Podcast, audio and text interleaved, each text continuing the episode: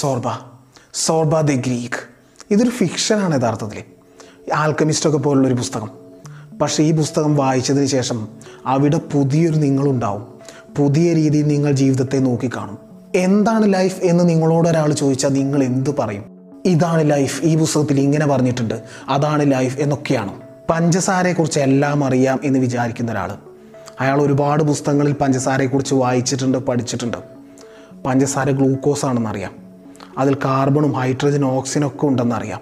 കരിമ്പിൽ നിന്നാണ് ഉണ്ടാക്കുന്നതെന്ന് എല്ലാതും അറിയാം അയാൾക്ക്. പക്ഷെ തന്റെ ജീവിതകാലം ഉടനീളം പഞ്ചസാര ഒന്നും രുചിച്ചിട്ടില്ലെങ്കിൽ എന്താ അവസ്ഥ? പഞ്ചസാര എങ്ങനെയാണ് നമ്മൾ അനുഭവിക്കേണ്ടത്? പഠിച്ചിട്ടാണോ? ഫിലോസഫി കേട്ടിട്ടാണോ? അഥവാ രുചിച്ചിട്ടാണോ? ഏതാണ്ട് ഇതുപോലെയാണ് നമ്മുടെ ജീവിതവും. ഈ പുസ്തകത്തിൽ പ്രധാനമായിട്ടും രണ്ട് കഥാപാത്രങ്ങളാണുള്ളത് ഒന്ന് എഴുത്തുകാരൻ തന്നെ കസാൻ സാഖീസ്. അദ്ദേഹത്തിന് എല്ലാം അറിയാം നേരത്തെ പറഞ്ഞ പഞ്ചസാര കഥയില്ലേ? അതുപോലെ പഞ്ചസാരയെക്കുറിച്ച് എല്ലാം അറിയാം. എന്നാൽ പഞ്ചസാര രുചിച്ചിട്ടില്ല എന്ന് പറഞ്ഞ ആ മൈൻഡ് സെറ്റുള്ള ഒരാൾ. അദ്ദേഹത്തിന് എല്ലാം അറിയാം. അദ്ദേഹം പുസ്തകങ്ങൾ വായിക്കുന്നു ചിന്തിക്കുന്നു. ഉള്ള സമയം മുഴുവൻ ചിന്തിച്ച് കളഞ്ഞൊരു മനുഷ്യൻ. അതാണ് അദ്ദേഹം.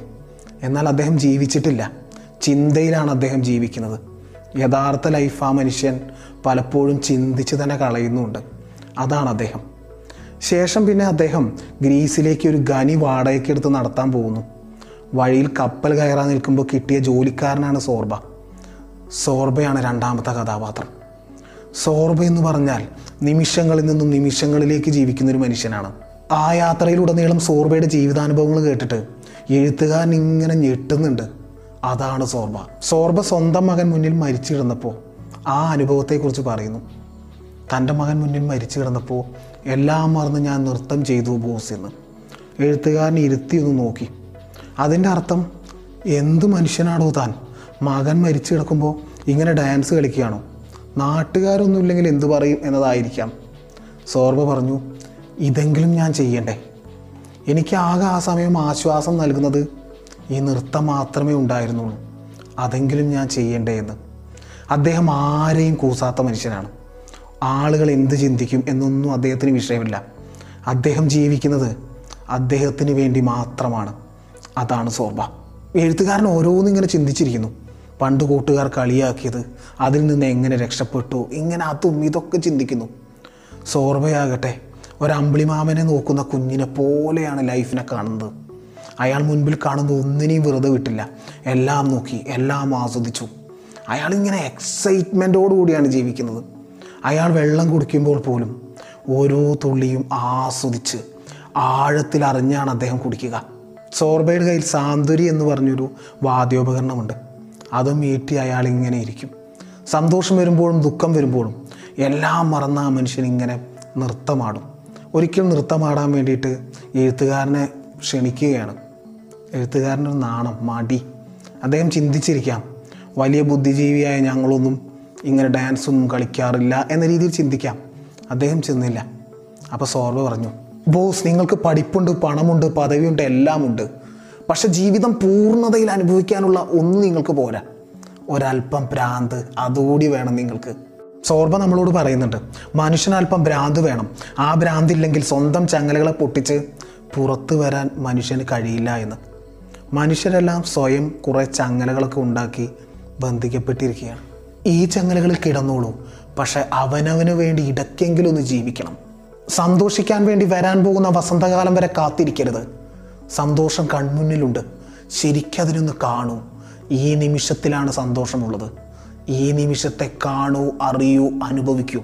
സോർബ എന്ന പുസ്തകം വായിച്ചതിന് ശേഷം ഞാൻ ഈ യുക്തിവാദികളുടെയും ബുദ്ധിജീവികൾ എന്ന രീതിയിലൊക്കെ പ്രസംഗം നടത്തുന്ന ആളുകളുടെ പ്രസംഗമൊക്കെ ഇങ്ങനെ കേൾക്കുമ്പോൾ ജസ്റ്റ് ചിന്തിക്കുന്നൊരു കാര്യം ഇങ്ങനെ വലിയ രീതിയിൽ ഘോരഘോരം പ്രസംഗിക്കുന്ന ഇവരൊക്കെ ആൾക്കൂട്ടത്തിൽ എല്ലാം മറന്ന് ഇങ്ങനെ നൃത്തം ചെയ്യുമോ? ജസ്റ്റ് ഞാൻ ഇങ്ങനെ ചിന്തിച്ചൊരു കാര്യമാണ്. അതിന് ഇവർക്ക് കഴിയുമോ? ഇവരെ ഈഗോ അതിന് ഇവരെ സമ്മതിക്കുമോ? അറിയില്ല. നമ്മുടെ കാര്യമല്ല. സോർബയിലേക്ക് തിരിച്ചു വരാം. അവനവന് വേണ്ടി ജീവിക്കുന്ന ഒരാൾ അയാൾക്ക് നൃത്തം ചെയ്യാൻ തോന്നിയാൽ അയാളങ്ങ് നൃത്തം ചെയ്യും. ആളുകൾ എന്ത് വിചാരിക്കും? ആൾക്കൂട്ടമില്ലേ എന്ന ചിന്തയൊന്നും അയാൾക്ക് ഉണ്ടാവില്ല. സോർബയുടെ ചെറുവിരൽ മുറിഞ്ഞിരുന്നു. ഇത് കണ്ട സോർബയോട് ഓദർ ചോദിച്ചു ഇതെന്താ മുറിഞ്ഞേ? അപ്പോൾ സോർബ പറഞ്ഞു ബോസിന് അറിയാലോ. ഞാൻ കുറേ രാജ്യങ്ങൾ സഞ്ചരിച്ചിട്ടുണ്ട് കുറേ ഭാഷകൾ സംസാരിച്ചിട്ടുണ്ട് കുറേ ജോലികൾ ചെയ്തിട്ടുണ്ട്. കുറച്ച് കാലം ഞാനൊരു ശില്പിയായിരുന്നു കളിമൺ ശില്പി. ഞാൻ കഷ്ടപ്പെട്ട് കളിമണ്ണിൽ ശില്പമുണ്ടാക്കിയ അതിന്റെ ഭംഗി ഒന്ന് കാണണം. അത് ഉണ്ടാക്കി അവസാനം വരുമ്പോൾ എന്റെ ഈ വളഞ്ഞ ചെറുവിരൽ അതിൽ തട്ടും. അതിന്റെ ഭംഗി പോയതായിട്ട് എനിക്ക് തോന്നും. ഇത് തന്നെ ആവർത്തിച്ചപ്പോൾ എനിക്കങ്ങ് ദേഷ്യം വന്നു. ഞാൻ ആ ചെറുവിരലങ്ങ് മുറിച്ച് കളഞ്ഞു എന്ന്. എഴുത്തുകാരൻ ഒന്ന് അന്തം വിട്ട് നോക്കി. അതിനുശേഷം നിങ്ങൾക്ക് വേദനിച്ചില്ലേ? വേദനിക്കാതെ ബോസ് ഞാനൊരു സാധാരണ മനുഷ്യനല്ലേ? എനിക്ക് വേദനിക്കും. പക്ഷെ അതിനുശേഷം ഞാൻ ഉണ്ടാക്കുന്ന ശില്പം അത്രയും ഭംഗിയുള്ളതായിരുന്നു എന്ന്. ഓദർ ഇതൊക്കെ കണ്ടതിന് ശേഷം ഓദർ ചിന്തിച്ചു സ്വന്തം ജോലിക്ക് വേണ്ടിയിട്ട് ആ ജോലിക്ക് തടസ്സമായ തന്റെ ശരീരത്തിന്റെ ഒരു ഭാഗം വരെ മുറിച്ച് കളഞ്ഞൊരു മനുഷ്യൻ. ഇയാളെ മണ്ടൻ എന്ന് വിളിക്കുന്നു ഡെഡിക്കേഷൻ എന്ന് വിളിക്കുന്നു. എന്ത് ഞാൻ വിളിക്കും? സോർബ് ഒരു മാനസിക അവസ്ഥയാണെന്ന് പറയുന്ന ആളുകളുണ്ട്. ഒരു മുൻവിധികളും ഇല്ലാതെ ഒരു കാര്യത്തെ അങ്ങനെ തന്നെ കാണുന്നൊരവസ്ഥ ഒരു തലം. നാളെക്കുറിച്ചുള്ള വേവലാതികളോ ഇന്നലെക്കുറിച്ചുള്ള റിഗ്രറ്റോ ഒന്നുമില്ലാതെ ഈ നിമിഷത്തെ അതിന്റെ പൂർണതയിൽ അനുഭവിക്കുന്ന ഒരു തലം. ആനന്ദമാണത് സന്തോഷമാണത്. അതാണ് സോർബ എന്ന് അഭിപ്രായപ്പെടുന്നവരുമുണ്ട്. ഒരിക്കൽ സോർബയ്ക്ക് ഒരു പ്ലാൻ ഉണ്ടാവുകയാണ്.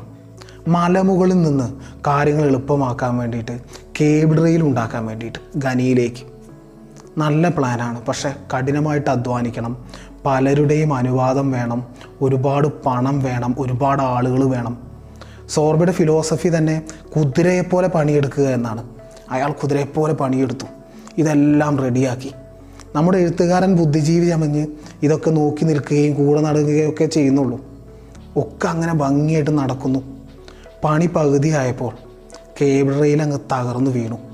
അതുവരെ അധ്വാനിച്ചതൊക്കെ വെള്ളത്തിലായി പണം വെള്ളത്തിലായി എല്ലാം വെള്ളത്തിലായി. ആളുകൾ ചിതറി ഓടി എല്ലാം ബഹളം. ബഹളമൊക്കെ ഒതുങ്ങിയപ്പോൾ ഓദറും സോർബയും രണ്ടുപേരും മാത്രമായപ്പോൾ സോർബ ചിരിച്ചുകൊണ്ട് പറഞ്ഞു ബോസ് ഇത്രയും മനോഹരമായൊരു തകർന്നു വീഴ്ച ഇതിനു മുൻപ് നിങ്ങൾ കണ്ടിട്ടുണ്ടോ എന്ന്? തകർച്ച പോലും അയാൾക്ക് മനോഹരമായൊരു അനുഭവമാണ്. ഇതൊക്കെ കണ്ടുകൊണ്ട് ഓദർ സോർബയോട് പറഞ്ഞു സോർബ നിങ്ങൾ എനിക്ക് നൃത്തം പഠിപ്പിച്ചു തരൂ എന്ന്. ഓദർ മാറുകയാണ് സോർബ കാരണം. കുറച്ച് നാൾക്ക് ശേഷം സോർബ ദ്വീപ് വിട്ടുപോകുന്നു. പിന്നീട് ഓദർ കേൾക്കുന്നത് സോർബയുടെ മരണവാർത്തയാണ്. മരണവാർത്തയ്ക്കൊപ്പം ഓദർക്ക് കൊടുക്കാൻ വേണ്ടിയിട്ട് ചില വാക്യങ്ങൾ കൂടി എഴുതി വെച്ചിട്ടാണ് സോർബ പോയത് മരിച്ചു പോയത് മരണത്തിന്റെ അവസാനത്തെ നിമിഷം വരെ ഞാൻ ആരോഗ്യത്തോടു കൂടിയാണ് ജീവിച്ചത്. ഞാൻ ഒരുപാട് കാര്യങ്ങൾ ചെയ്തിട്ടുണ്ട്.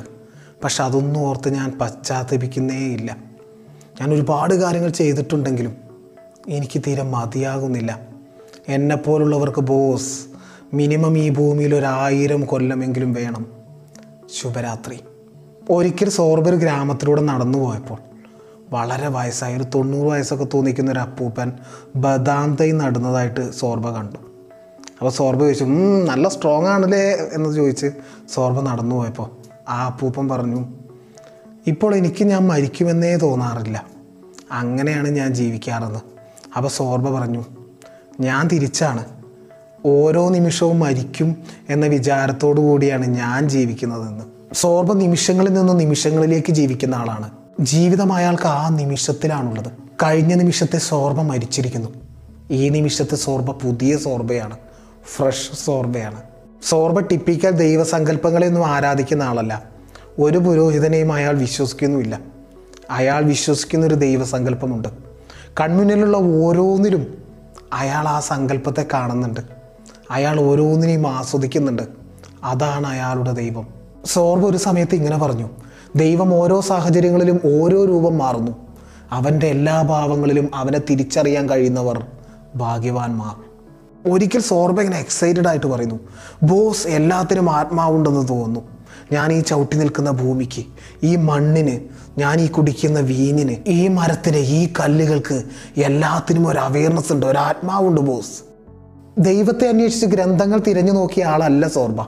അയാൾ ദൈവത്തെ കണ്ടത് പ്രകൃതിയുമായിട്ടുള്ള ആശയവിനിമയത്തിലൂടെയും നിമിഷങ്ങളിൽ നിന്ന് നിമിഷങ്ങളിലേക്കുള്ള ജീവിതത്തിലൂടെയുമാണ്. എഴുത്തുകാരൻ സോർബയെ കാണുമ്പോൾ സോർബയ്ക്ക് ഏതാണ്ട് അറുപത് വയസ്സൊക്കെ പ്രായമുണ്ട് ഒരു വയസ്സൻ.